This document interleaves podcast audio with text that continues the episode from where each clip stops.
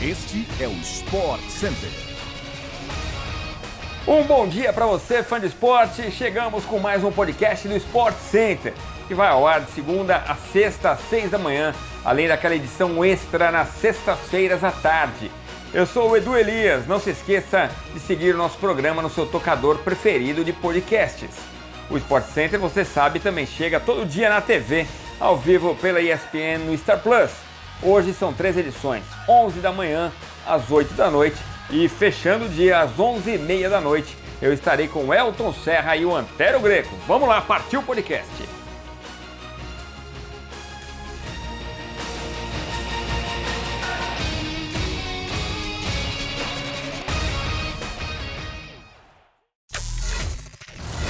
A rodada de Champions League garantiu emoções na tarde desta quarta.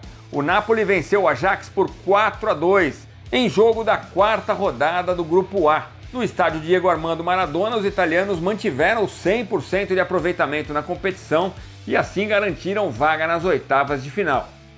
Em outro jogo, após um primeiro tempo sonolento, o Liverpool mudou praticamente da água para o vinho e aplicou uma goleada sobre o Rangers, sete a um de virada, fora de casa pela quarta rodada do Grupo A.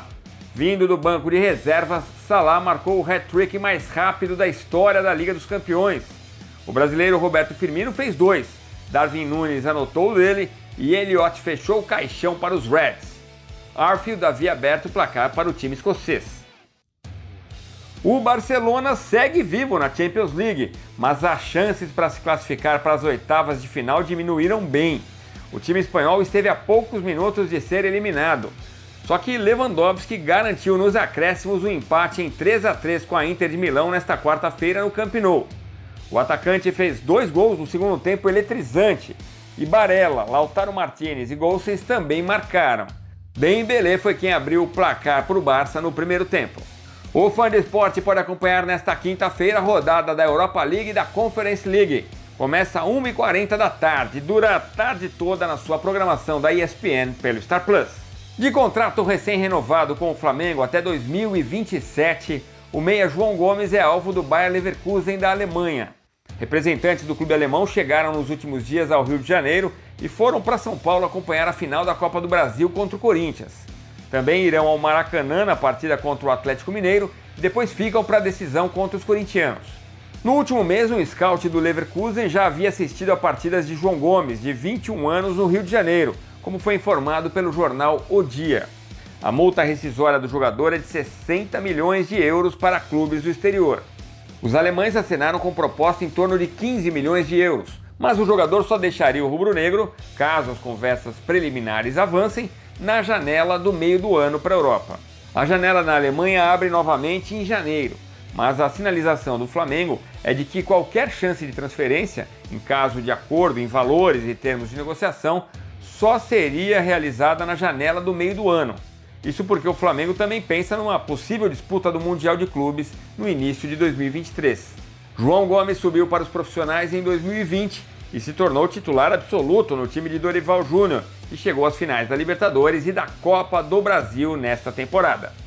Após a derrota por dois a zero para o Maccabi Haifa na Champions League, o que só escancarou o mau início de temporada da Juventus, aumentaram as especulações de uma possível demissão do técnico Massimiliano Allegri. De início, o presidente da Juve garantiu que o treinador italiano será mantido no cargo. Segundo o jornal Gazeta dello Sport, a manutenção se dá para evitar os gastos da alta multa rescisória. Porém, segundo a publicação, caso os resultados negativos persistam e o trabalho de Allegri seja interrompido, o favorito a assumir imediatamente o comando técnico da Juventus seria o português Paulo Sousa, ex-Flamengo. O treinador está sem clube desde que deixou o clube carioca em junho. Paulo Sousa disputou trinta e dois jogos e teve dezenove vitórias no time rubro-negro. Os nomes favoritos da diretoria da Juventus seriam Zinedine Zidane e Thomas Tuchel. Porém, estes representariam soluções definitivas e mudanças de projetos, o que não é visto como ideal para acontecer durante a temporada. Paulo Sousa seria o nome para assumir a curto prazo. Ele tem experiência no futebol italiano, já comandou a Fiorentina entre dois mil e quinze e dois mil e dezessete. A paulistana Luiza Stefani estreou com vitória na terça-feira na chave de duplas do W T A quinhentos de San Diego, na Califórnia, formando nova parceria com a australiana Storm Sanders, vigésima colocada do planeta. Ela derrotou a dupla das americanas Alyssa Ann e Catherine Ui por seis a zero e seis a quatro.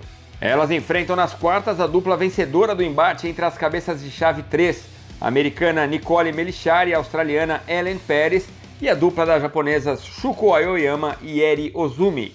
Beatriz Haddad Maia foi ultrapassada pela tcheca Barbora Krejcikova, que ganhou nove postos com o troféu no W T A quinhentos de Ostrava e foi ao décimo quarto lugar. Bia ficou com o décimo sexto, deixou assim o top quinze.